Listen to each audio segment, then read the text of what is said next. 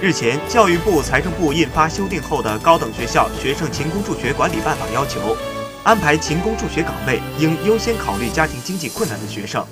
学生参加勤工助学的时间，原则上每周不超过八小时，每月不超过四十小时。勤工助学活动按照学有余力、自愿申请、信息公开、扶困优先、竞争上岗、遵纪守法的原则。由学校在不影响正常教学秩序和学生正常学习的前提下，有组织的开展。校内勤工助学岗位设置应以校内教学助理、科研助理、行政管理助理和学校公共服务等为主，